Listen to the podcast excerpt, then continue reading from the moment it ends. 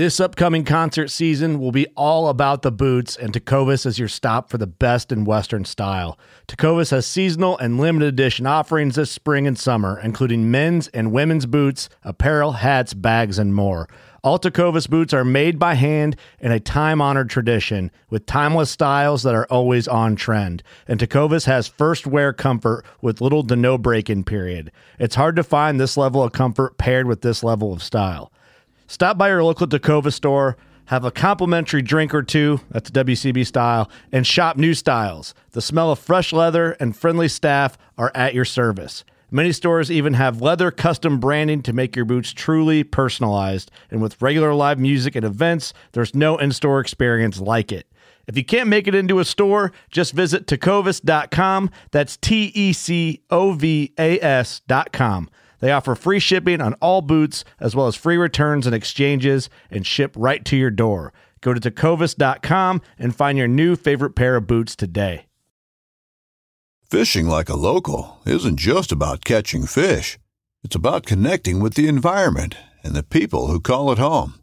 It's about hearing the stories and traditions that have been passed down for generations and sharing unforgettable moments with the people you meet along the way. Fishing like a local is having an experience that stays with you forever. And with Fishing Booker, you can experience it too, no matter where you are. Discover your next adventure on Fishing Booker. This podcast is brought to you by Tethered. Now, with deer seasons winding down, it is a great time to take the plunge into saddle hunting, especially if you've been considering it. Maybe you've just wanted to try out the gear before you made a purchase. So, with that, our friends at Tethered are always coming up with ways to help saddle hunters. And this year, they're doing the Tethered Teach and Train Tour, and it's hitting 20 different cities. And the session is 100% free to attend, where you'll be able to try out all their gear. So here's what's happening, or what is also included in the event. There's a free lunch or dinner, depending on the time of the event. All their saddle hunting gear will be in one place. So you can test absolutely everything that they have. And then there's going to be lots of giveaways and freebies. There's event only pricing and discounts on tethered gear. And then there's insider access on some gear, so you'll get a sneak peek as to some of the things that are yet to be uh, to be released. Then there'll also, of course, be saddle hunting experts there available to answer any of your questions while you're hanging and trying out the different gear. So head over to tether, tetherednation.com and check out the Teach and Train tour page to see the list of cities and dates. Uh, I'm planning to be at the event on May 28th through the 31st at the Seven Springs Tax Shoot. So I hope to see you all there. The first thing I do in the morning before a hunt, before a scout, or just before getting ready for work is have my morning coffee. And I'm sure most of you out there listening are the same. Make sure you're filling your mug with Skull Brew coffee, as it is the only coffee company that is both 2% for conservation certified and donates 10% of its profits to conservation organizations to help secure the future of our wild places. So head to skullbrewcoffee.com and choose between three killer roasts of coffee and know that you are supporting conservation with every sip. Before we start the episode today, I have a really great deal from our friends over at Exodus Trail Cameras. As you know, I've been running Exodus Trail Cameras for a little more than four years and uh, really love their five year warranty, which gives you peace of mind knowing that your investment is protected, which is unlike most competitors. I mentioned last week that they're running a spring sale on my favorite camera, the Lift 2. The good news is, is it's still going on, but they only have a handful of the original allotment remaining to sell. Once they're gone, well, they're gone. So you'll want to jump on immediately. Use the code SPRING20 and save yourself 50 bucks. This is below the trade show pricing. If you're not familiar with Exodus Lift 2, it provides lightning fast trigger speeds with unmatched video quality. The camera offers a 2 inch viewing screen, which allows super easy setup and can even view photos in the field when you're heading to the stand while you're trying to check things out on the fly. You can head over to their website, exodusoutdoorgear.com, and check out all the details about Exodus Lift 2. Don't forget, you'll also have a peace of mind knowing you're backed by their five year warranty, no, no BS warranty, that is and that even includes a five year theft and damage coverage. They simply have the best trail camera warranty in the industry and have the customer service to back everything up. If you have any questions about their special offer, feel free to send them a message on Instagram or Facebook, and they'll be happy to help answer your questions. To claim the offer, just head over to their website, exodusoutdoorgear.com, and use the code SPRING20 at checkout.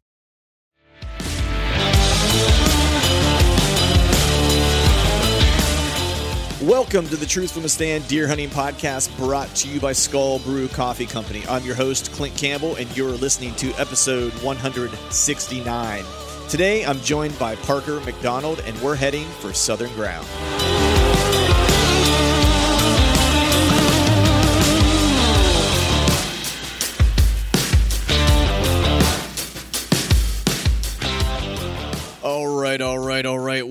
On out there? Happy Wednesday to all all of you. Hope you are doing well. Hope you are feeling fine, both literally and figuratively, I guess, in these uh, in these weird times.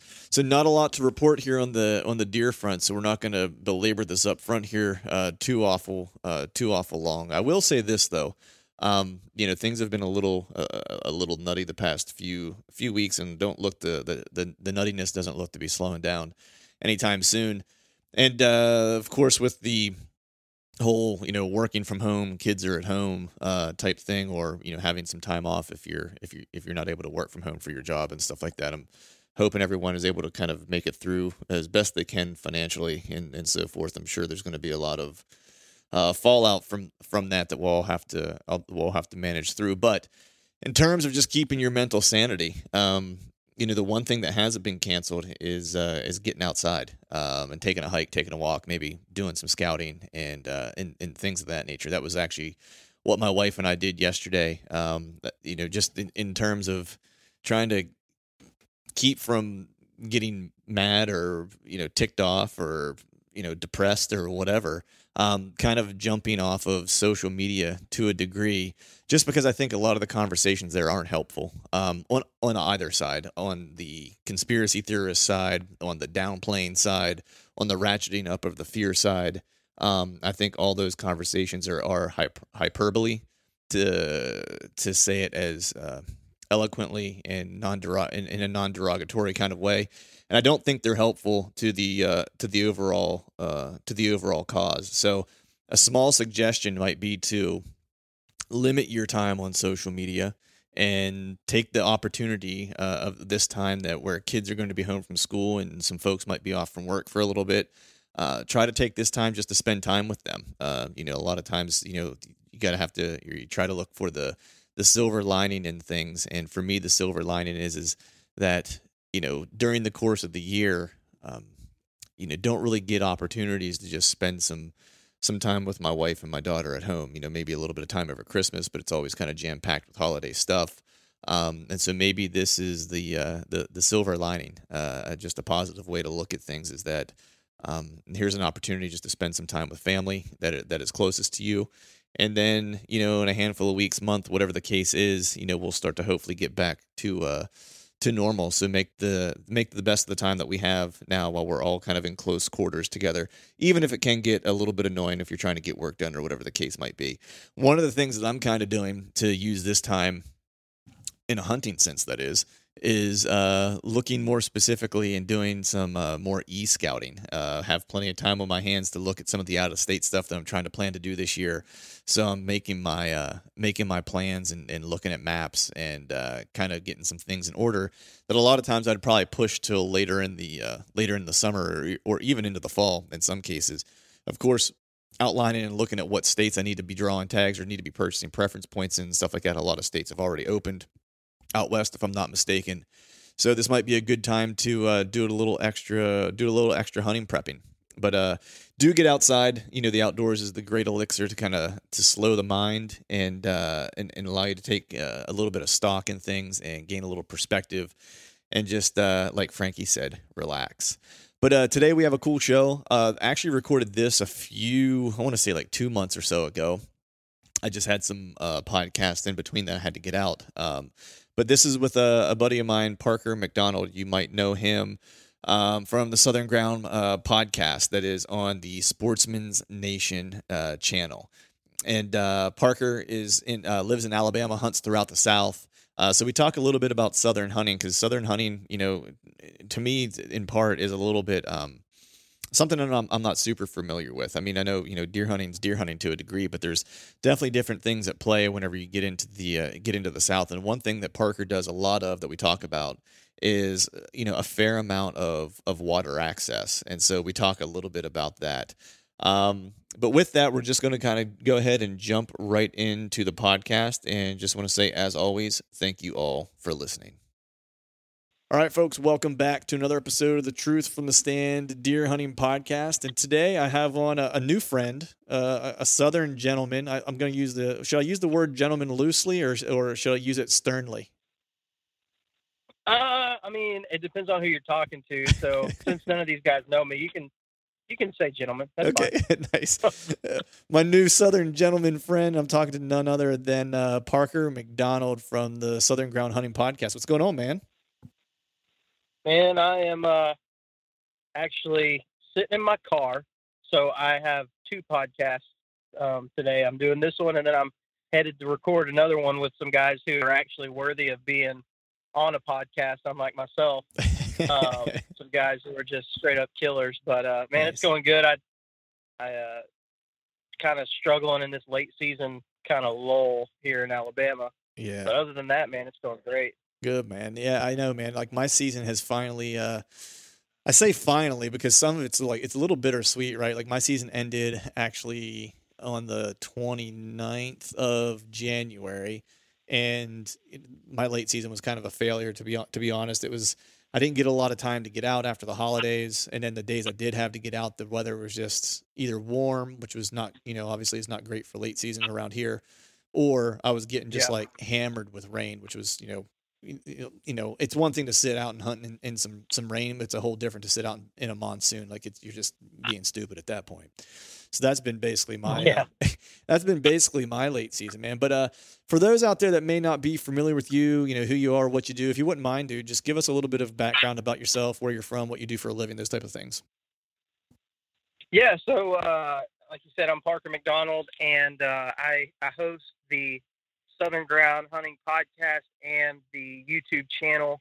Um, it's actually through the Sportsman's Nation podcast network. So if anybody's familiar with that, I, uh, I host one of the podcasts there and um, do all the videos on that channel. And so um, I'm based here in Cullman, Alabama, which is kind of central Alabama, close to Birmingham.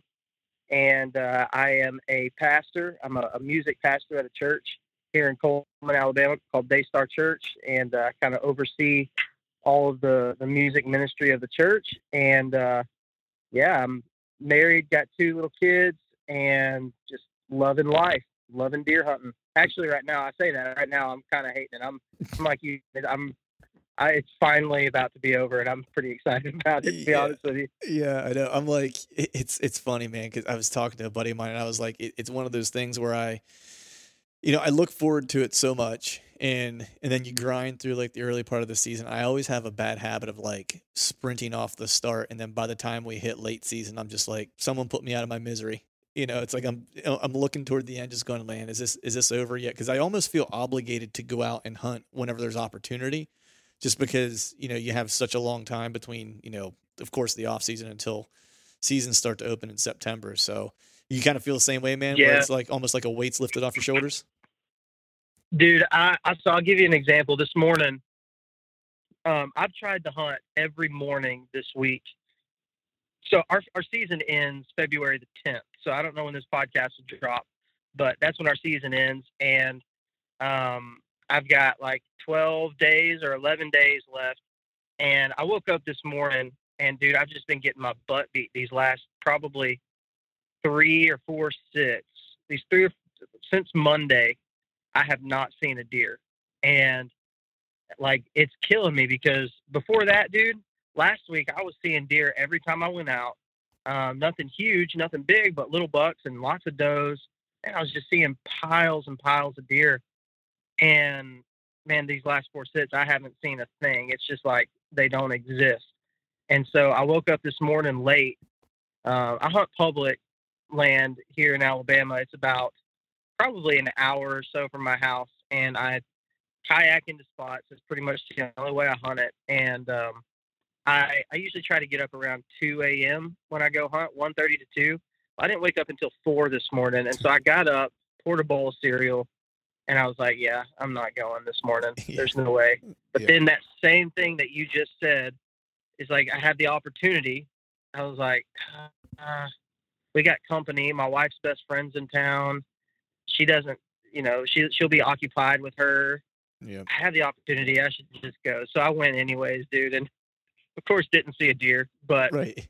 I'm like, every day I get home, I'm like, I don't want to do that again tomorrow. Right, right. I just, I'm wore out. Yeah, I hear you, man. Like my my season kind of ended. My last hunt was unceremonious. It was uh, we got a sleet, freezing rain, and snowstorm that rolled through. That started off as you know, as snow. And I was like, oh, cool, I'm going to go catch a hunt in the snow. And I didn't look at the weather to see what was going to really kind of happen throughout the day.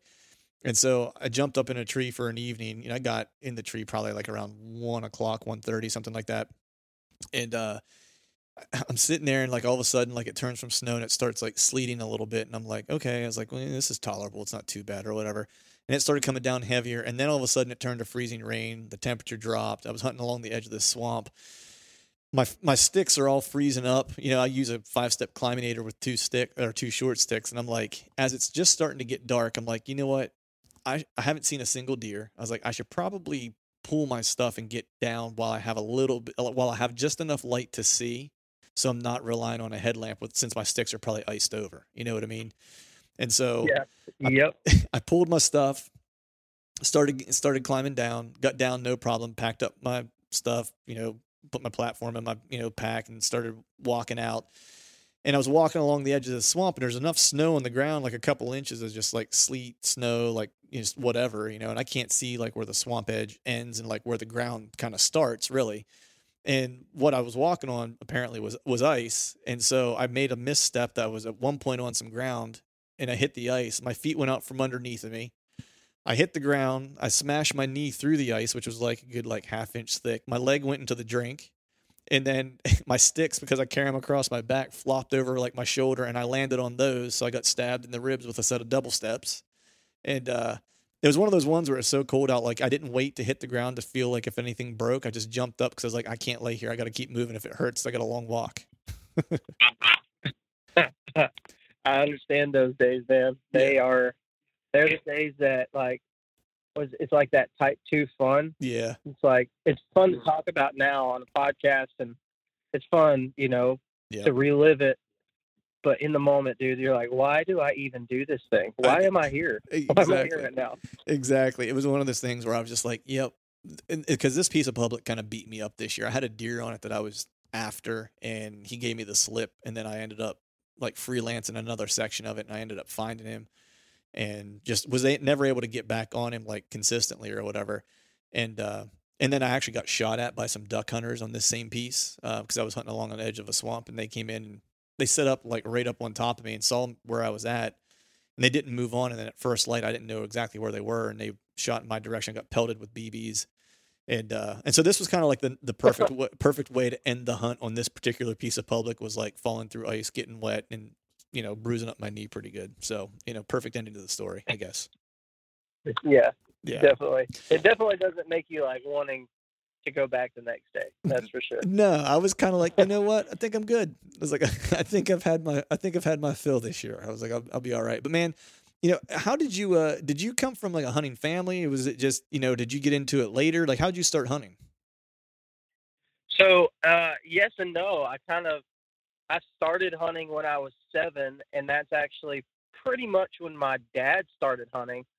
Um, too. So uh, we grew up. I grew up in West Texas, which is uh, in Midland, Odessa area. If anybody's familiar with that, it's the far west side, and it's a desert. It's flat, mesquite brush, and um, that's where I was. I was born and raised around that area, and hunting was kind of and still is even more kind of a rich man's game out mm. there. There's no public land. Right. And if you want to get on a lease or if you know somebody that's great, but usually most ranchers out there they're leasing their property.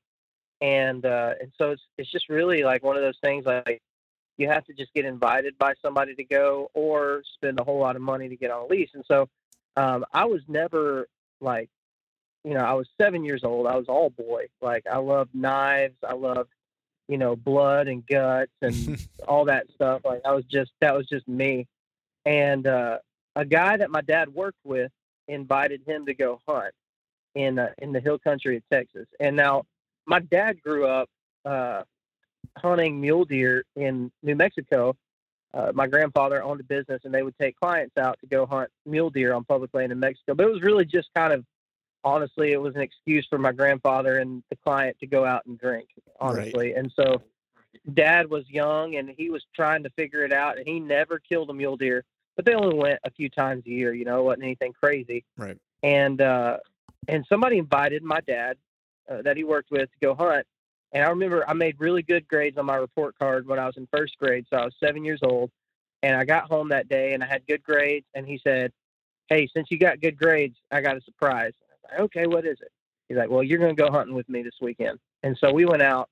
And that next morning, my dad, we sat in the shooting house in a blind looking at a feeder in the hill country of Texas. And my dad shot his first deer uh, with me there as a seven year old. He shot a spike. And, uh, and then the, that evening he shot, well, that afternoon in Texas, you can shoot turkeys in the fall. So that afternoon he shot a turkey and that was his first turkey. And then that evening he shot an eight point. And so like that was my first day deer hunting. That's And it good was day.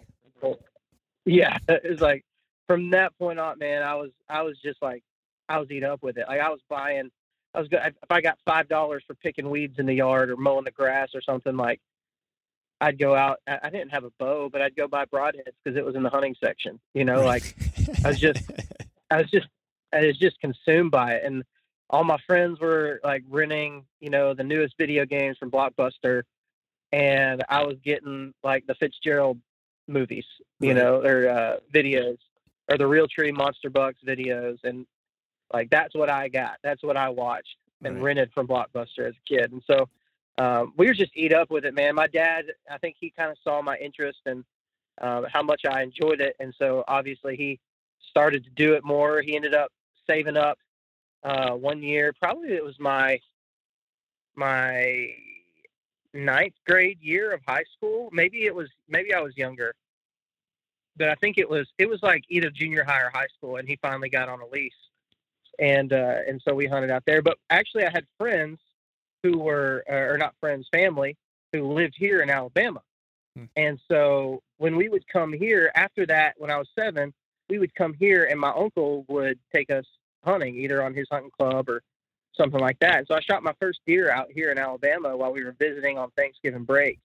Uh, I shot a little button buck and uh, I was 10 and pretty much, I mean, I was already hooked, but at that point it was like, yeah, there's, Done. this is, uh, this is, this is who I am. This is in my veins now. Right. And so, yeah, I mean, and then I grew up, obviously, graduated high school there in West Texas. My dad got on a lease. I shot, I finally shot some, you know, a, a few good bucks out there and uh, killed my first deer with a bow when I was 18. So out there, it was really strange on the lease. Not strange, but on those leases, you pay like $2,000 or something, which at that time was a, you know, pretty average price for a lease. Now you go out there, it's probably five or six thousand dollars. But right. um, you get one trophy buck, you get one cull buck, and then you get one doe. That was kind of our limits on our West Texas lease. And so, uh, I, man, I would try so hard to kill my cull buck with a bow, and I just could not do it. And finally, I was 18 years old, and I finally got a shot at a doe with a bow. And so I killed my first deer, my first deer, first deer with a bow when I was 18, and uh, moved to Alabama. And I mean, I tried the whole like hunting club scene, and I killed some deer on hunting clubs and private land. I killed, you know, uh, we moved to Georgia and close to Atlanta, and I killed a couple of really solid bucks there in Atlanta on uh, on private land, getting on hunting clubs and stuff. But uh, it was a few years ago, about three or four years ago. I just kind of decided I'm done spending this money, man. I'm I'm gonna I'm just gonna hunt public land. I'm done spending money to not see deer. Right. right. I'm just gonna hunt public. Nice, man. Like, there's a couple things. I there- cannot see deer for free.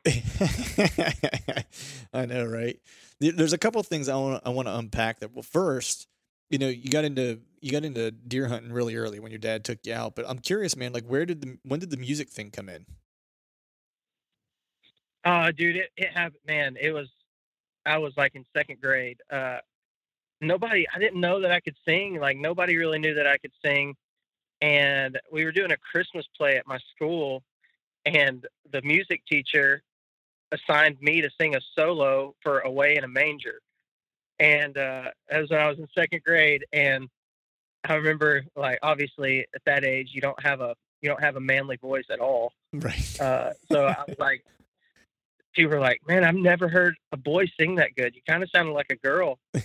and, uh, and that was, that was pretty much from that point, point on. My dad's a pastor of a church. Um, he pastors in, and he always has my whole life. And so I had a lot of opportunities to do music in the church and things like that. And of course, I played I played all the sports. I played, you know, everything, but really music and deer hunting was kind of the things that uh, pretty much just like consumed me growing up. Right, right. Now, did you like? Do, what do you play an instrument as well, or are you a vocalist primarily? Yeah, so I sing. I play guitar. Mhm. That's my main instrument, and then I uh, I can play a little bit of keyboard. I can play bass. I can play kind of play drums. Right. Um, pretty much, I mean anything like that you would find in the church setting. Uh, which and I I um I work at a church that's a very progressive church, so it's not like hymns and stuff like that. Like it's going right. to be full band type stuff, and uh, um, you pretty much learn to play those instruments out of a need. So Mhm. it's like, oh, we don't have a bass player today. Guess I'm going to learn on the fly how to play bass, Right. and uh, that's kind of where it all came from. Right. It's it's interesting, man, because I, I know what you're saying, like the progressive church and stuff like that. My my, my buddy, he was like, I was. It's funny, man, because you and I have a lot in common. Like at first glance, it's like I know when we started trading texts, it's like, oh, cool, we should do a podcast together, man. We're brothers of the saddle. Like we both like to hunt out of the saddle, Yeah. right? Both ate Yeah. up with deer hunting. You're a musician. That's what I used to do for a, a long time a- a- as well. And I'm like, this might be my southern brother. You know, I might have found like my southern doppelganger, man. But a, a buddy of mine moved to Nashville. You know, he was a signed artist for a bunch of years, like playing in a rock band and, and this, that, the other. And then he moved to Nashville and started going to this really progressive church. And like, he's a dude who's been on tour and like done all this crazy stuff. And like, and he's in the, like he leads the the church band. You know what I mean? And I'm like, dude, he and he was a killer musician. Like he went to Nashville as a songwriter originally, and uh and so he like he's he's got chops. And so I'm like, man, that's got to be one smoking band if he's playing in it. You know what I mean? Yeah, heck yeah, yeah. The Nashville, man, it's eat up with all. Even like the small churches in Nashville have crazy good musicians. Yeah. It's just like it's one of those things. As a worship pastor, you're like, why can't I live in a town like Nashville where everybody plays? Right. Something. right. Exactly. The other thing I wanted to ask you about, man, was like you mentioned hunting club, and that's it's interesting, man, because there are some hunting clubs up here that I've heard of. Like I know that some distant relatives of mine have a hunting club, and and I'm going to use that term for them loosely because I don't know how much of a hunting club it truly is. But it seems like that's from what I've heard, at least. I don't. I won't say that I'm an expert on it, but what I've heard is that is very much more of like a southern cultural thing. Is that hunting club idea? At least whenever I spoke with Yeah. like um, Lindsay from QDMA, like we talked a little bit about it. Is that you know? Do you find that to be true? Is there a lot more like hunting club, you know, gangs down there, if you will? Yeah, so a hunting club is for is kind of just a another word for uh like a lease, Okay. right? So you have you have the leaseholder who is usually your club president, and then you have you know on a 500 acre lease you'll have um, however many members for that Mhm. for that piece of land, um, and you pay your dues. Everybody does work days to um, plant fields and keep maintenance on the on the roads and the shooting houses and uh, or blinds and um, it, it's and and then like the thing that that really makes it maybe different from a like a permission property like you hear about in the Midwest and in the North Hmm. is that most hunting clubs have like a pin in and pin out system. So they'll have a giant map on their at the gate or wherever, and it's kind of a first come first serve. Everybody can hunt any stand, any green field, but you have to pin your spot. And once you leave there, you can't.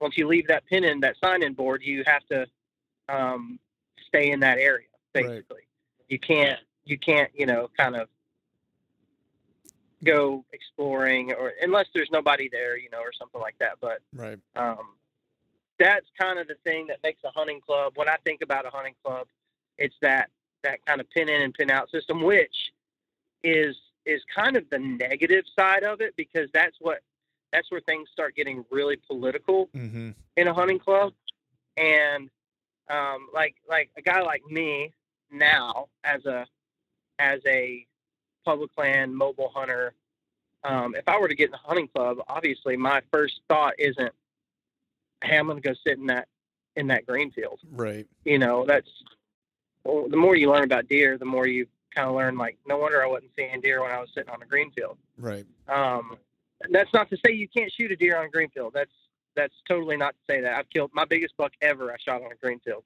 Right. Uh, but typically, you're not going. That's not where you're going to find them.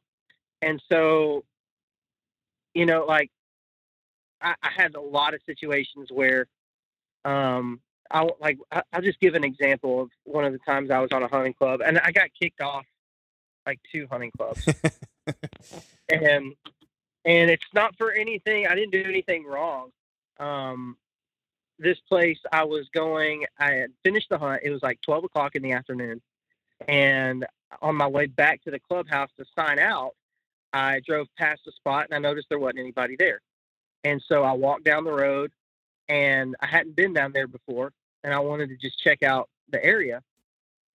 There wasn't anybody there. So I walked down the road and found this long strip green field and uh, found the stand and I was like, okay. And I happened to jump a deer. I jumped a buck. No big deal that's going to happen. I went back to the clubhouse, and the old man that was there, that was the club president, he said, uh, "These deer ain't like them deer in Texas, where you can just walk around however you want to. That deer ain't ever going to come back." and uh, he didn't kick me off right then. He kicked me off another time when I I signed into the uh, I signed into the uh, the club that day. One morning, I parked my truck, and uh, here he come driving down the road. After I'd already signed in, I was already in the blind, and he came running down the road, past my truck, and just like spun out because he was mad. I, he probably didn't go to the sign-in board like we're supposed to because he's the club president. He doesn't have to do that apparently, and uh, and he left. So I go back to the clubhouse that after that morning hunt, and he said uh, he said I seen the I seen you your truck. You went driving down through our green fields obviously I hadn't. I didn't even drive to the greenfield. Um, but he accused me of it, of driving through the green fields and muddying them up because I went to the spot that he wanted to hunt. Right. So that's kind of the negative side of, of hunting clubs. Obviously, there is a positive. You got it's easy. Most of them are maintained. Roads are maintained. To take a kid out, I'll probably get on another hunting club when my kids get old enough. Right. Just because I, you know, I want them to be interested in it, and I don't want to I don't want to take them out of my kayak when it's freezing weather. right. You know, that's just that's not how you get a kid into hunting. So um, there's there's definitely positives, but man, the the negatives are just really bad.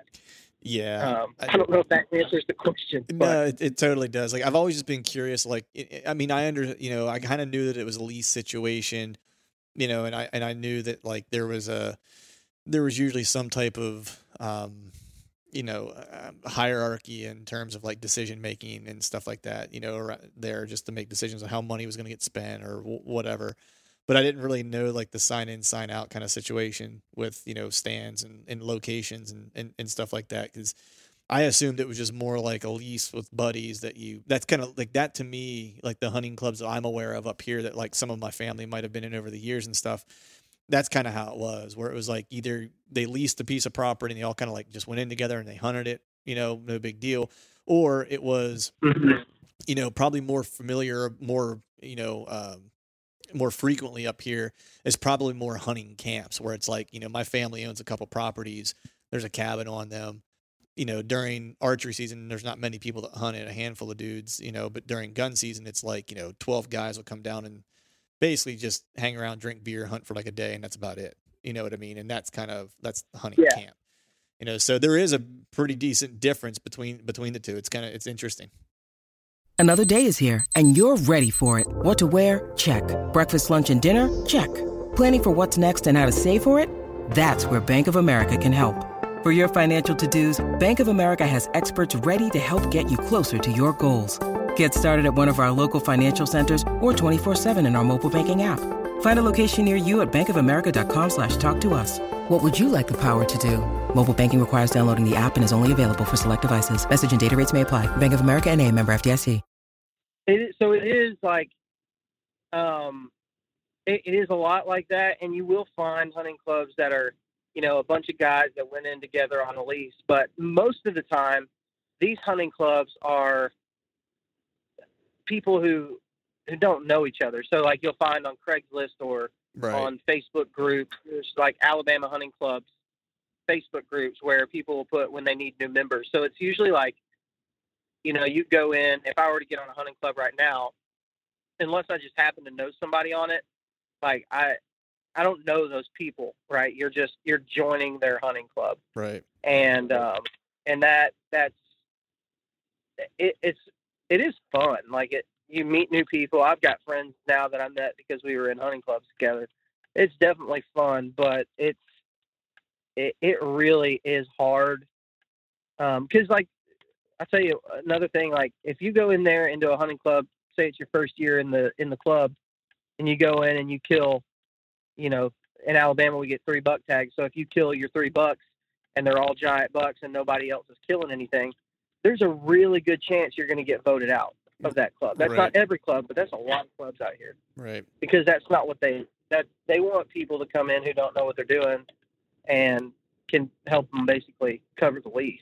Right. Yeah. And so, you know, And then it's just not my thing. yeah, and just save the good deer for the for for the the president or like the the handful of guys that might know each other. You know what I mean? Like if you have ten guys, and Yeah. like three know each other, and it's like the other seven are there just to pay the bills.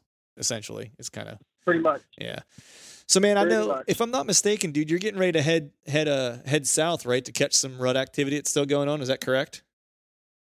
Yeah. So uh, Alabama's a crazy state, man. Like we have the weirdest rut. Uh, if you look at so the Alabama, I think it's on the Al- Alabama Outdoor News website. They put out a map that's a rut map for the state of Alabama, and it basically will tell you. It tells you what the rut, the time of the rut, um, is for that specific area, and it's like color, kind of like color uh, coded or whatever you want to say.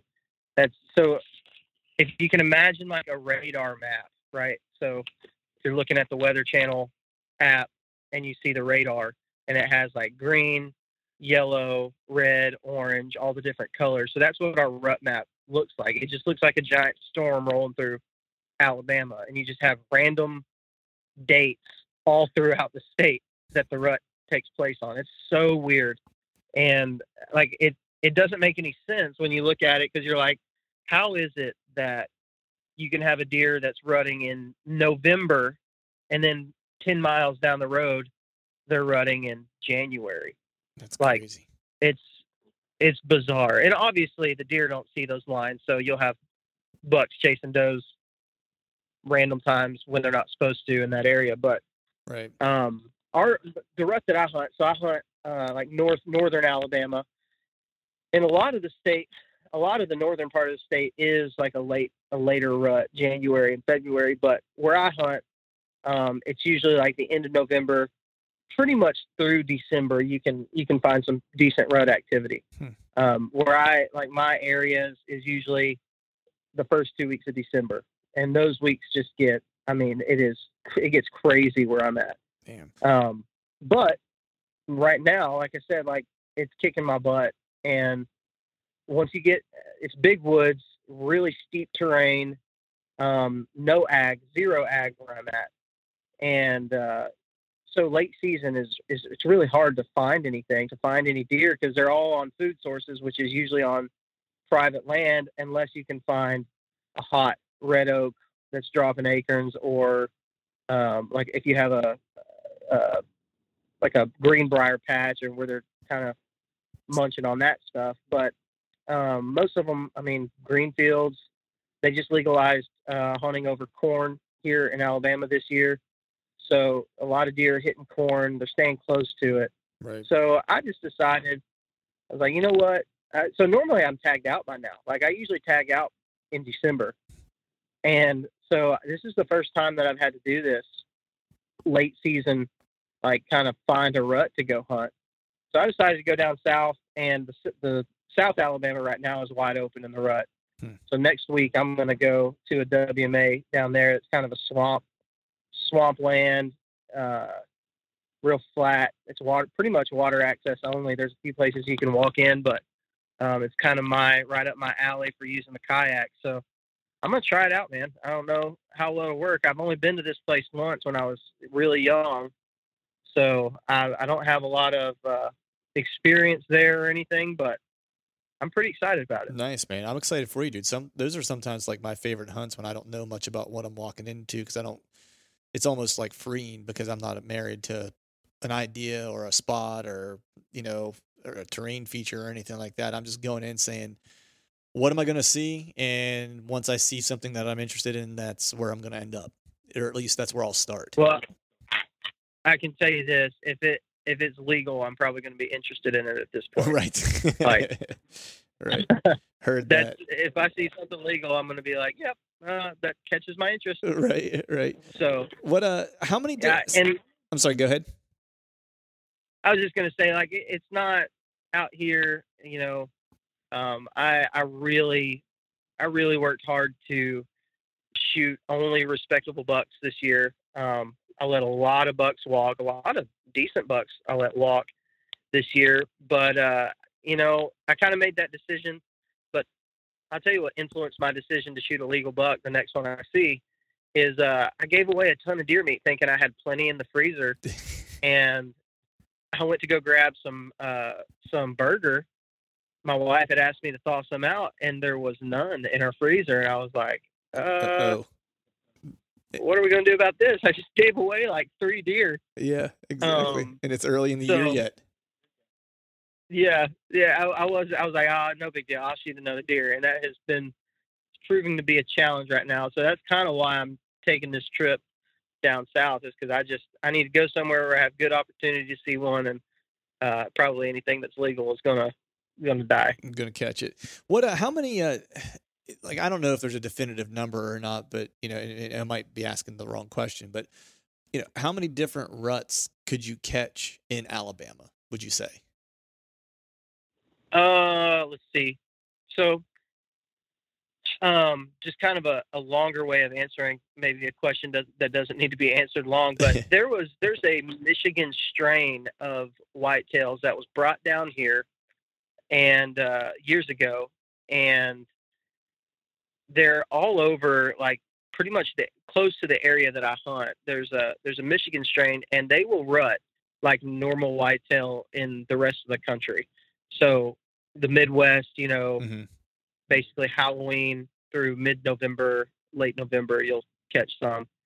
And so those are our, that's like the Michigan strain that's like really like coexisting with the Alabama native whitetail. And so, you know, in some areas down there, man, you can catch a rut from the end of October. And if you if a guy wanted to chase the rut all season, he could chase the rut from pretty much the end of October all the way through February Wow. through February 10th through our last day. And actually, the uh, when I was I, I hunted a new place, a turkey hunted a new place last year, uh, 2019 on opening day, and that was March the 15th, I believe. And when we were in there, dude, I bet we counted close over 50 rubs Oh, wow. in that, like fresh rubs, like looked like they were still wet rubs. right. Um, and that was on March the 15th. Wow. Um, so if the season were extended, you could probably hunt the rut in some capacity from the end of October all the way through March. Right. Now, when do they start dropping their antlers? Because I actually found I started finding I found a shed right after Christmas actually in PA, which is also kind of what made me slow my roll in hunting late season because there was a couple decent deer that I knew had made it through, and I didn't want to go sticking an arrow in one of them mistaken uh, mistakenly after I found that shed. It made me a little nervous. But what, when do they start dropping sheds down there? So we don't honestly we don't typically just because the the terrain is so steep and it's like so rugged. You don't and and on it where I'm at in those big woods, you don't find a lot of sheds. Hmm. Um, and I, I've found in my lifetime in Alabama maybe like maybe three Hmm. sheds, and um, so you, you don't find a ton uh, unless you got some type of ag or food source out there. But um, like those Michigan strain deer, Mhm. a lot of them out there um, close to where I hunt have already have already dropped them. Now, where the actual like core area that I hunt, they still are holding. And I've actually seen bucks holding uh, I jumped I jumped a big buck, probably the biggest buck I've seen uh, at that time at least, and it was probably the end of March, maybe early April, and it was still holding. Wow. Um, so you definitely get you definitely get a uh, a lot later date to go out there and start finding sheds. And like when I turkey hunt, I'm a running gun turkey hunter, so I'm walking all over these freaking woods. And again, I've I've never found I don't think I've ever found a shed when I was turkey hunting. Right. And, uh, and it's because a lot of deer are still holding. Right. Yeah, I'm I'm admittedly the world's worst uh, shed hunter and turkey hunter. Actually, if I'm being completely honest, it's uh, the uh, and I don't know how I found this shed that I found in December. I was actually like I knew there was a decent buck in this one area that I had like kind of freelance hunted in at the end of October before I went to Iowa, and I actually saw this buck. I set up on some of his sign. He had just laid like it, I felt like whenever I found it, it had to been laid just that morning and it was an evening hunt and I ended up seeing him. He never came close enough for me to get a real good look at what he was. I just saw enough bone that I was like from a distance I was like he's a you know, I think he's either a, a shooter or he's borderline, you know. And so I went back Yeah. into this spot late season same general area cuz I wanted to see if any additional sign got laid down or if, you know, or if I needed to kind of press back in further. And there was no new sign and so I started pressing back in further and kind of hitting into like hitting the uh the brush like the thick stuff and I just happened to walk by this one piece of brush and I just looked at it and was standing in front of it and there was his antler hanging in the brush, like literally just hanging there. It, it made me think that he was probably injured and maybe dropped him early, is what I was kind of thinking because that was pretty early, being that it was just like the end of uh, end of December. But you know, I was actually in Alabama. I think I mentioned this to you when we were talking. I was actually in Birmingham for work in September, and uh, I, th- Okay. I think I'd mentioned this to you. You know, while I was there, the place I was, we were doing a film shoot for this thing, and uh, there were some hammer mounts in this in this place, and the guy was actually the mayor of that like little town that I was that I was in, and he knew the people who owned this like estate where we were filming in this house that had been rented to film in. And uh, I asked him if those deer were shot on that property. He said, yeah. And I mean, the one was like probably 140s and the other one was like 160s. And I was really surprised because I didn't realize that, you know, um, I mean, there's big deer everywhere, but it just was kind of, it made me stop and think. I was like, wow, you know, that's, that's a big deer to be killed on this property. So I'm just curious, man, like what's the, what's the caliber of deer look like in, in, in Alabama? And I'm completely naive. I have no really frame of reference other than those mounts that I saw on that wall that day. Yeah. So, um, I mean, like obviously there's there's big big bucks. Um, like I said, we have that Michigan strain that uh, that gets pretty pretty big. Um, like a couple of years ago, uh, a few years ago actually, there were several public land bucks out here, um, not far from where I'm at, on the same um, national forest that I hunt that got killed that were, you know, I think one of them may have been over 200 and another one that was pushing 200. Wow. And there's, I mean, there's, there's some just, there's some giants that are in there. And I mean, every year you'll see, you know, some 160s, 170s come off of that piece of public and really all over the state. But it's not like, it's not like I hunt Kentucky Mhm. as well. I do the early season velvet hunt in Kentucky, and you go out there and you talk with some of the guys that are out there hunting that week, and everybody has a story of a 150 that they've seen in that week. Right. You know, like, you just don't you don't see that Yeah. out here. It's not like I'm trying to think if I've ever seen a 150, like a true like 150 on public in Alabama. I don't think I have. I've seen some that are you know big. I've seen some big 130s.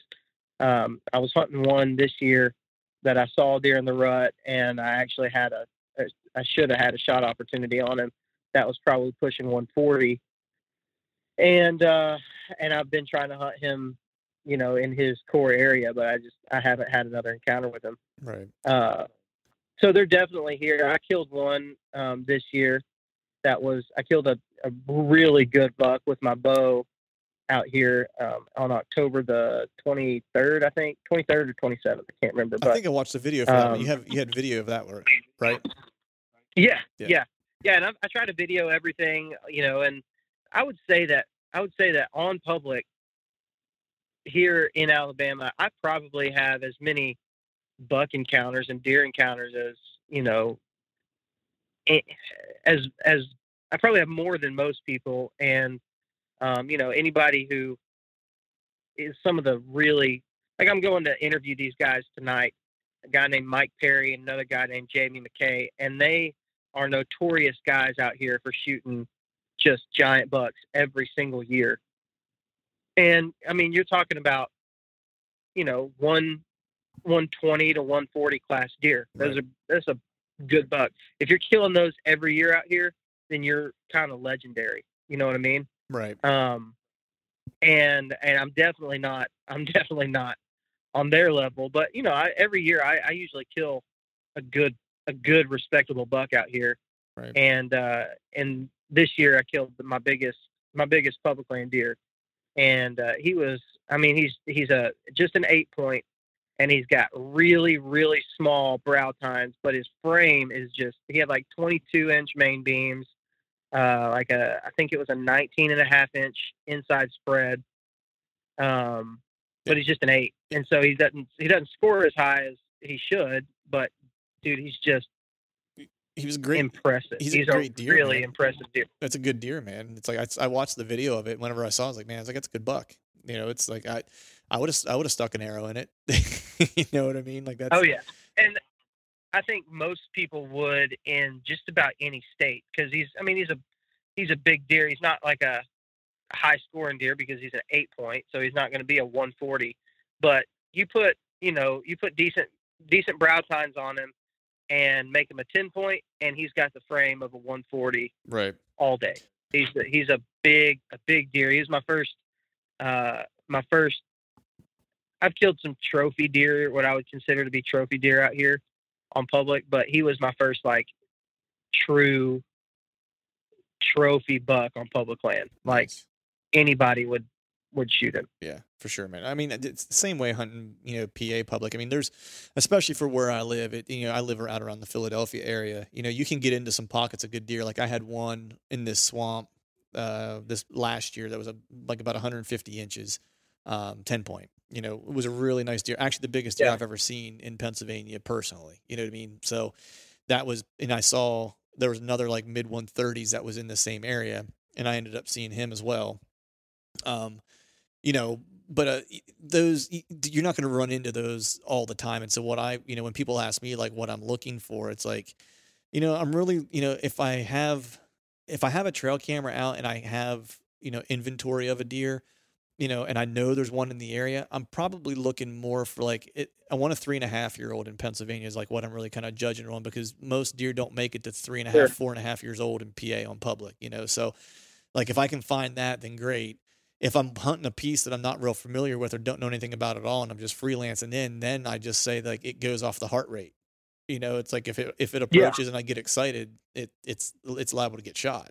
You know, um, you know, and I, I was fortunate. I had a couple the past two years. I've had a couple really good deer that I've been able to try to get after. I haven't haven't managed to seal the deal on them. I had uh, one in particular this year that I was really kind of stoked on he actually just showed up out of nowhere. I had him on a trail camera on this like food source on this uh, piece of public. I'd never been on before. I actually drove by it during the summer and I was like, eh, I had an extra camera that was laying in the back of my truck. I was like, you know what? I'm going to stop in here real quick and see if I can't find a spot to hang a camera. Ran in, hung a camera close to food because I was like, I just want to see what bucks are in here. So there was like a food plot that the you know state had planted on that piece of public, and so I let it hang for a while and then went back like right you know I don't know, beginning of September, you know, a couple weeks before the season started. I was like, oh, let me pull this camera and see if there's any bucks on here. And there actually ended up being two shooters on there that were both probably, you know, both were Pope and Young. The one was probably cracking, you know, just a little over 130, nine point.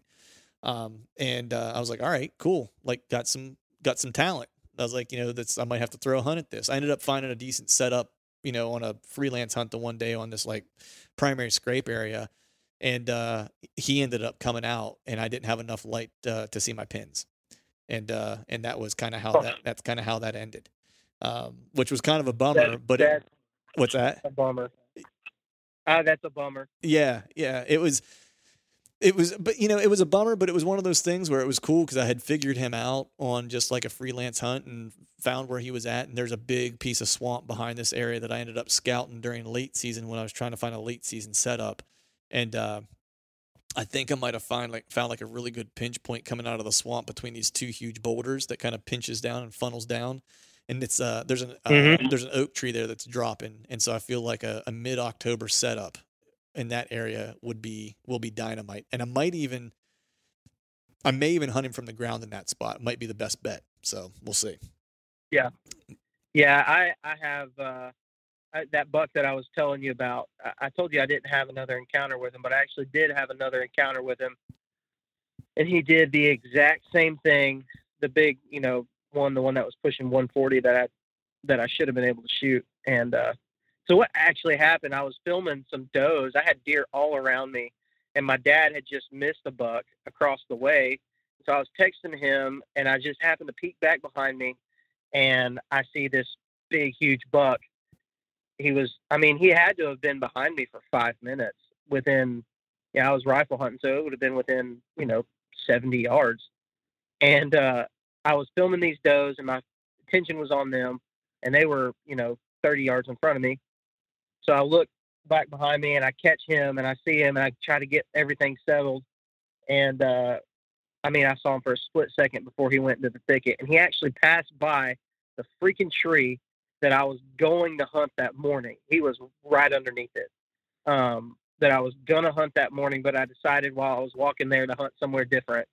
And uh, obviously, I've kicked myself every single day since then. But uh, later that next day, I, I went and I went ahead and hunted that tree that I was planning to hunt, and uh, I hunted it on an evening hunt. And he walked underneath me at dark, and I just had to sit there. I I just listening to him crunch leaves, and so uh, you know I, I understand what you're saying. Like those those days where you know you figured the deer out, like Yeah. and nine times out of ten you would have killed him. Yeah. But that that one time out of ten that the everything wasn't perfect and it did not work out, like I seem to get those a lot, but man, like it, it make it does there is a sense of accomplishment that comes with that. Like knowing like, okay, buddy, like I figured you out. You should have died today, but Yeah. for whatever reason you didn't. And uh I, I mean it's but for me, dude, like honestly, if you watch if you watch any of my videos or listen to any of the podcasts that I do, like the experience is the kind of the driving factor for me. For sure. man. Like I I want a good I want a good storyline. I want the like this year in Kentucky, I shot a velvet buck um that was tiny. I shot a little a little velvet buck, like a three point. Mhm. And uh the my, my goals were I wanted to shoot a, a deer in velvet. And I had let a lot of bucks walk that were his size or bigger that week. Um but I had got into a whole bunch of poison ivy Oh, and I had poison ivy all down all over my face. Like I looked like a tomato, dude. It was just it's like 150 degrees out there and humid and you're hot and you've been walking and you're covered up in chiggers and ticks and then you add the poison ivy. I mean, it was literally swelling my eyes shut Jeez. when I would wake up in the mornings and I could not get it off of me. And so when he walked out, I was like, yes, I'm so ready to be done. This is the exact story that I want. But it's like, it's such a good story when I look back at the picture and I'm like, man, I mean, he's not a giant deer or anything, but I mean, look at my face, you know, like I, I have that, I have that forever. And, and that's really what it's all about for me. I, ch- I try to shoot big bucks and every time I set up, I set up to kill bucks, mature bucks. Like I'm, that's the way that I'm hunting. My, I, I guess you could call it the beast, beast style. I'm, Right. I'm hunting bedding, and uh, I kind of changed it up a little bit this year and um, did something a little bit different. And I was still hunting bedding, but more of like the bedding areas, like the it's more of the John Eberhart approach, Yeah. where he talks about the hunting the bedding areas, which are the thickest cover that you can find Mhm. in that area. Yep. And so I did that this year, and I ended up, you know, I had really good, really good success. Like I had more encounters this year than ever before. So I'm always hunting, trying to hunt big bucks. But I mean, dude, if if one comes out and I'm jacked up about it, if if there's a specific like when my dad's here from Texas, like I want us to go out and be successful. So I'm going to be not nearly as picky as maybe I would be another day, Right. just because the experience is everything. Yeah. It's not about the the size of the antlers or anything for me. I, I like killing big bucks, but man, that experience is it's it's like a, an unbeatable thing Yeah. for me. For sure, man. It's funny, man, because it's uh, like for everyone out there listening, it's like you and I never met before, other than we started trading some online messages, and then we were like, "Hey, let's do a podcast together." And then we talked a couple nights ago just to connect this, get this, get this scheduled. But it's funny how similar that we that we hunt because I'm kind of the same way. It's like beast style, right? But I I actually take a lot from John as well. You know, it's like and the way I kind of frame it is. Um, a good buddy of mine. I don't know if you know him, but his name's Josh uh, Josh Profit. He's from Kentucky. Um, re- Yeah, yeah. yeah, really, really good hunter, good buddy of mine, and I kind of steal a line from him because it just made sense. Because, you know, I like to try to hunt. I've I've spent time trying to hunt beds, and I had mixed results. Like I was always had a like I don't know, like a mediocre level of like success or encounters, and it was once I started hunting more like a like how Josh would say a coyote, like for opportunity, and I was hunting like general good buck, big you know mature buck areas versus a specific bed. I all of a sudden like had more encounters with the type of deer I wanted to have more encounters with. Um, and it just for Right. whatever reason, that approach just fits me better. I think now I have plenty of buddies that like, you know, my buddy Greg Litzinger, he's just a diehard bed hunter, you know what I mean? And that's what, and that's what he hunts, you know? Um, you know, and he does it, he finds and gets on big bucks, you know? Um, he spends more time in the woods than I do. And like what I started kind of figuring out was like most of the guys who I know who hunt, who specifically hunt beds, like they, they've either typically one have have had more time than me to spend in the in the timber you know whether it's like scouting or or hunting specifically um, and so they're able Yeah. to kind of pick and choose the days that they're going to hunt you know what i mean based on when they think that deer is going to be there um, where i don't necessarily have that opportunity it's like i have days that i have off and days that i can take for vacation and those are the days i have to hunt um, and so I try I have to hunt more for opportunity than I do for like specificity. And once I started doing that, like this year specifically, it's like, man, my encounters went through the roof, you know. So I still look for bedding your beds, but like I'm not necessarily going to set up directly on that bed unless I have a really good idea that the deer's going to be there. I'm more or less going to hunt that thick bedding cover, and more specifically, it's like I'm going to look for like those primary scrape areas that are that are adjacent to those like you know that thick bedding cover or some type of like doe bedding. You know, those are going to be the places I'm going to look at because I'm looking for volume versus a specific animal. Yeah, and like so I've been just trying to figure out really what my actual style is. Um like last year, last year, man, dude, I straight up stuck with the hunting beast style. Like that was how I hunted. And I mean, I, w- I didn't have nearly the encounters that I had this year, but it always seemed like when I did have an encounter, it was like the deer that I wanted to, Yeah. to see that day. Yep. You know what I mean? Like it wasn't like this year. I've let a lot of bucks walk. I've let I've seen piles of does. Like I've seen more deer this year than I have in my entire life. Any season hunting private or public, this year I've seen more deer, but it, it was just it was deer. It wasn't the deer that I wanted to see. That that didn't mean that I I definitely saw bucks and I've I've had you know really good big buck encounters this year, but um, I wasn't I just wasn't seeing. It wasn't like it was last year where I didn't see nearly the amount of deer, but when I saw one, it was the one that I wanted to shoot. Right. Um, so I, I definitely think there's differences. Um, now, all that being said, like this year, like I said, like I had an opportunity to be tagged out by December the whatever it was, 10th, I think, and on a on a big buck, and I just messed up that opportunity. So it's it's not that it didn't work; it definitely worked. I just didn't capitalize every time that I needed to Yeah. but uh, you know, so I, I probably would be somewhere, somewhere in between. You know, I mean, there's certain spots that I'm at. And I'm like, okay, the more of a hunting beast approach, hunting a specific bed, is going to be the best way to hunt this area. I found the spot this morning when I went out, and uh, I mean, it it's exactly like that. I kind of scouted more than I hunted today, and it's one of those spots that I would go in and say, what would Dan Infalt do in this situation? Mm-hmm. Um, where I have a spot that I hunted yesterday morning that I would go in and say, okay, how would how would Eberhart hunt this situation? You know, and Right.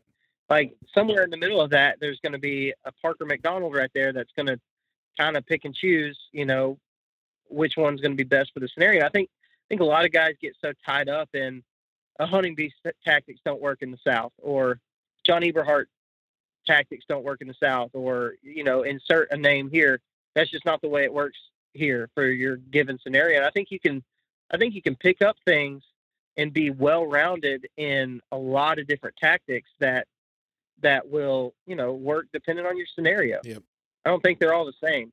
No, I hundred percent agree with you, man. That's and that's kind of like you know, I've you know I've talked about this a couple different times, but that's kind of been my evolution is trying to figure out what works for me. Because part of it is too, and I've I've talked about this with Dan and John and even you know Cody DeQuisto for that matter. It's like it's it's confidence, right? It's like if I even Yep. if, even if something is even if I know a tactic is going to work, say it's a something that I've picked up from John or whatever, and I know that like hey it'll work in this scenario, but if I'm not confident in the setup in like the execution of it, it's not going to work for me.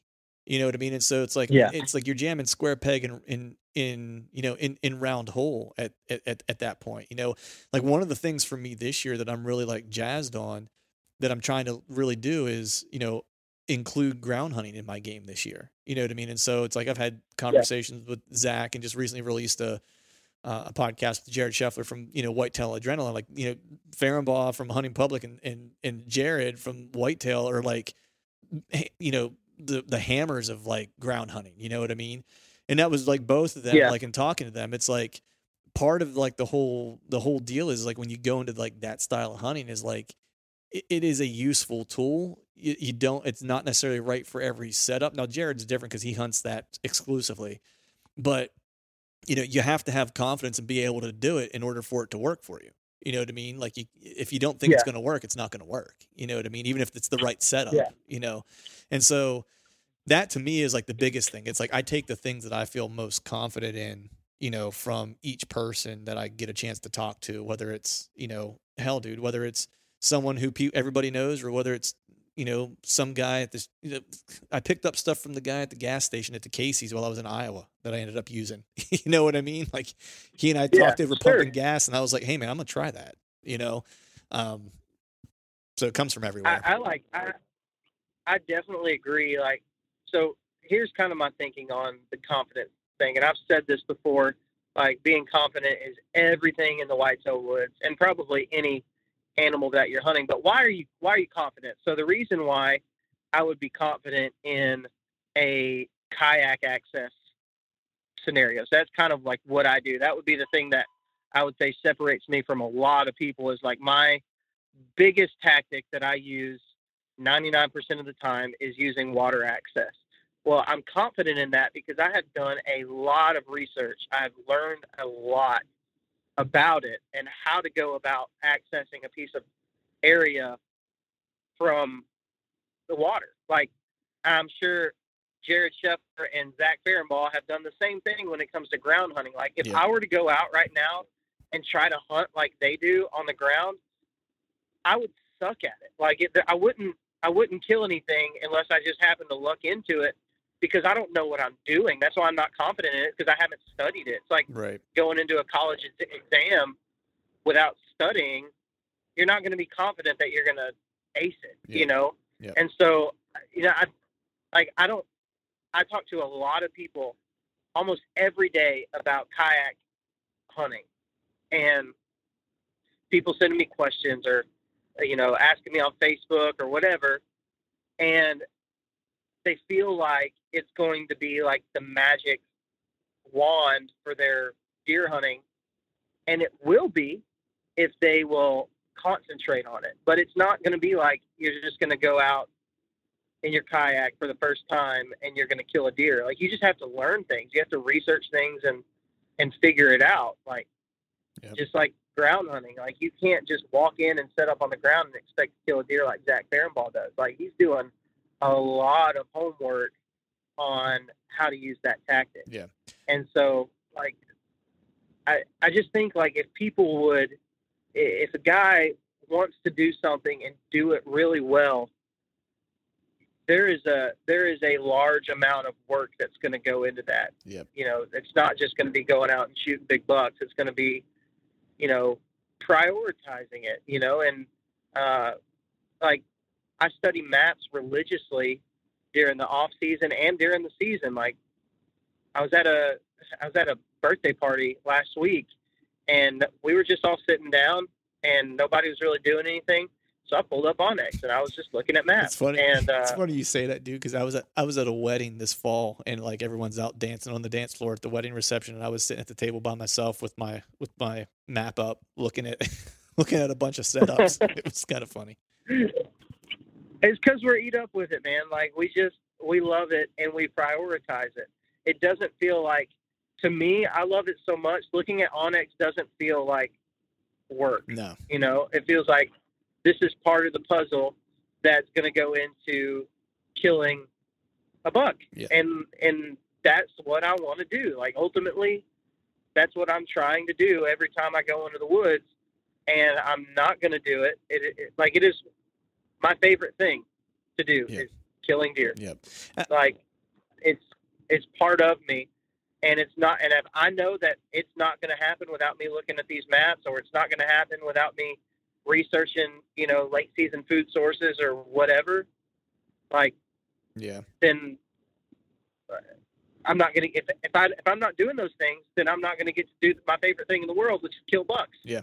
So it doesn't feel like work. Yeah. It's just fun. Yeah, exactly, man. I think the other thing people don't realize too is like, you know, what those guys that we look at that are really good at whether it's, you know, Dan at bed hunting or John or Zach or Jared, whoever, it's like what they don't see or maybe don't recognize is like there's a lot of failure to get there.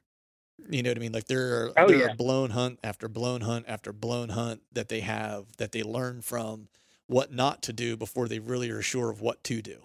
You know, and that's just like you got to have the ability to be okay with failing to in order to kind of get that you know that firsthand experience that you need in order to ultimately you know eventually be be successful. But i have like i want to be sensitive to your time because i know you have a, a record that you're trying to get to. I have two last questions for you. One because water access is something that i'm always looking to try to use. I don't have very many setups right now that water access would really work but if i were going to start to dive into the water access uh, aspect of things like what would be if you had to give someone one tip like to think about like as like a hey i've been doing this for a little bit here's like the biggest thing that i learned that will be helpful for you as a new water access person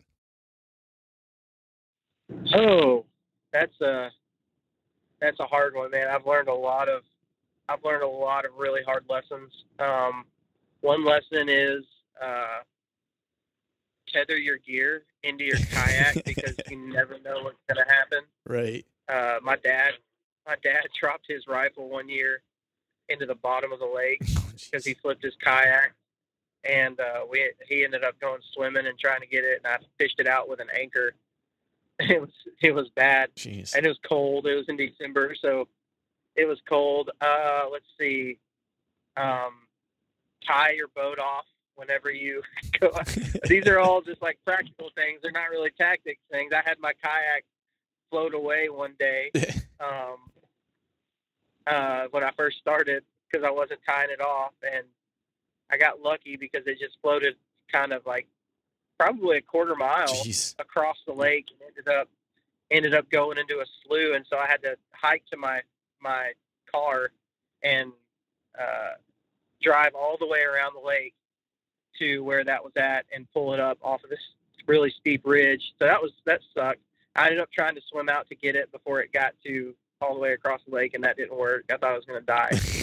Um, so as far as tactics based stuff, I mean, like honestly, there's so many positives for me with with going in through the water. Um, one thing is that deer don't necessarily associate danger with the water, Mhm.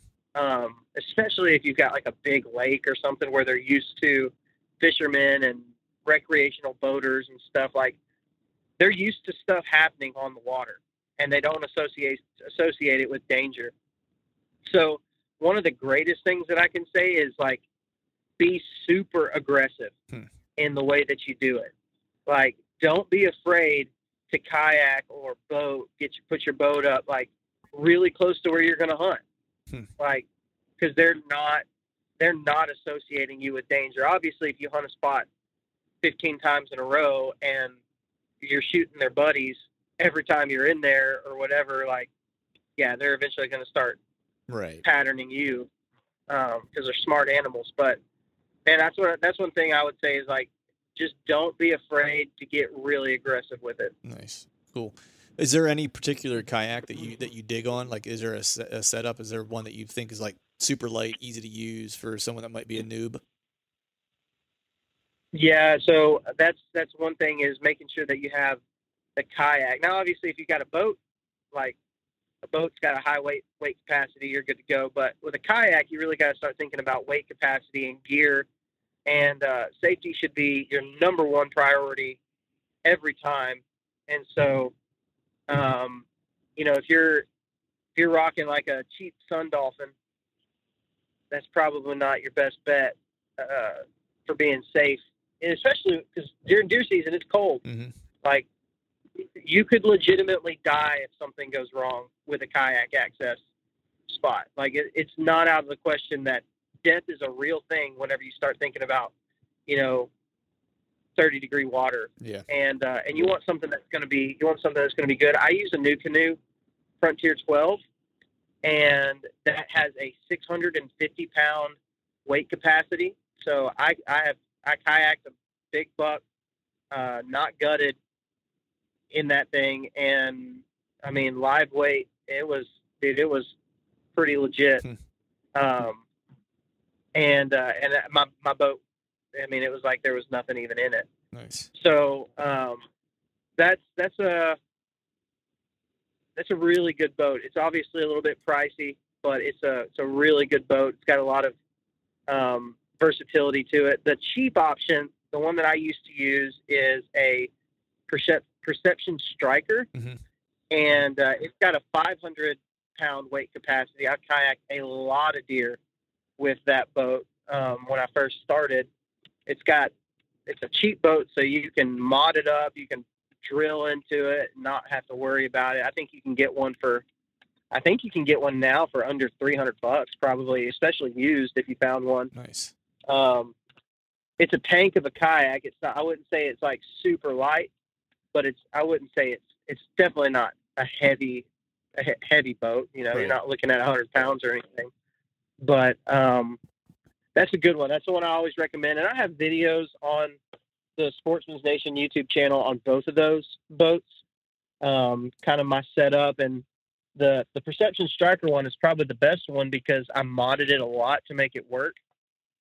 And uh, like I put a bow holder on it and uh, a GoPro mount and a spotlight. Like I put a lighting system on it. Um, so if a guy's wanting to go out and tackle kayak access, those videos are really beneficial for you just to just to kind of see you know the things that that took a lot of the lessons that I've learned and applied them to the boat to the to the kayak um, to try to help guys not you know maybe not make the mistakes that I did or learn you know they they can use the lessons I've learned and just start uh, a little bit ahead of the game. Right. Nice. Yeah, I'll have to check those out, man, because that's something I, I kind of want to I kind of want to play with is is uh is you know being able to be efficient with the with boat access. Um, that way, if and when I do come up against it, it's uh, I have that available to me. But man, I want to be sensitive to your time here, dude. The last question is I always like to end with this one, you know, or something similar to this, just because it's a uh, it's a simple question, might be a little bit of a loaded question, uh, with you know very complex or nuanced answers at times. But why does uh, Parker McDonald hunt? Uh, man, like honestly, so I kind of I kind of talked about it and hit on it um, a second ago, but and it's the experience of the whole thing. Like I really just crave adventure, and so in whatever it is, like I'm always looking for something that, man, this would this would be a good story to tell. It's all about the story every time, and uh, like you can you can take photos and and do all that stuff. Like I'm really like always hungry for that. Like what's something I can do that's challenging that not a lot of people are doing to have a really good story one day. And uh, and that's why I podcast. That's why I started putting stuff on YouTube to kind of relive those experiences. And uh, man, like for me, it's not about outsmarting the biggest buck in the woods. Like that's fun. It's cool whenever it happens, and I try to do that every time. But it's it's not about that. It's not about the inches. Um, man, it's about the experience. Whether that's you know me taking my two year old daughter on her first hunt, which wasn't actually a hunt. We were just driving around in a in a mule and shooting a pellet gun. Like right to me, that day, if a if a spike would have walked out in front of us, like I would have shot it because it's all it's not. I don't care about the inches or anything like that. That's me going out and shooting a deer with my daughter for the first time. Right. You know, Yep. or um, going out and hanging out with my dad and getting our butts kicked by the terrain out, you know, in the place that we're hunting and like maybe not seeing any deer, it's still worth it because it's the experience that I got to have with my dad. right And uh like that's just I would say if I had to if I had to, you know, put it in one thing, I would say it's it's just that that adventure experience. So I started using the kayak, man. Like I wanted something that that wasn't really being done.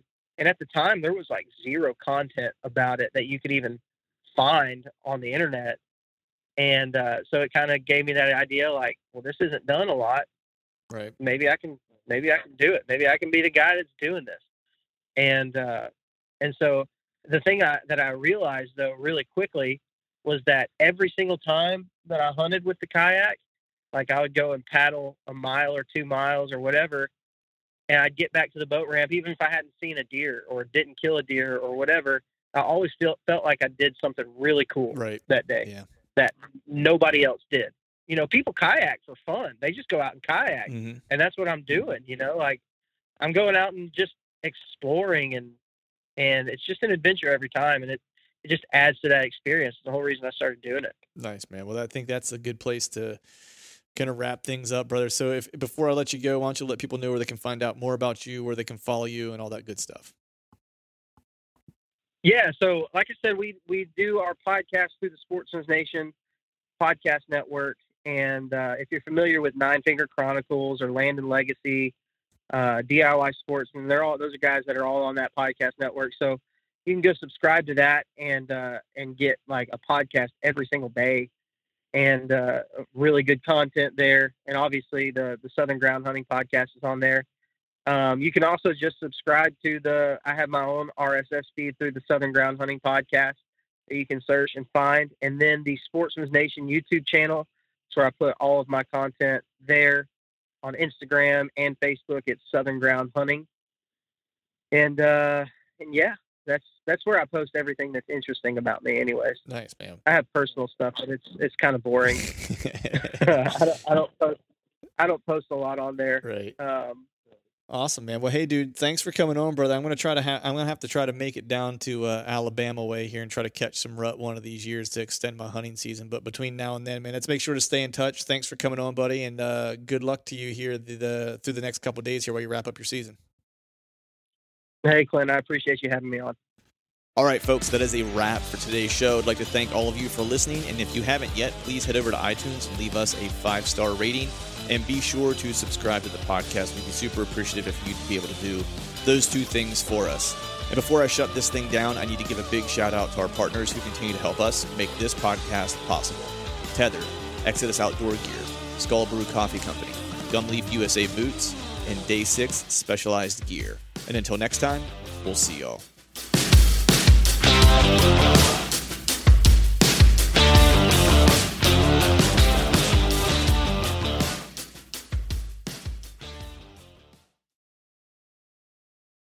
All right, gang, the new Truth merch is in stock at truthfromthestand.com and on YouTube below any of the Truth from the Stand videos.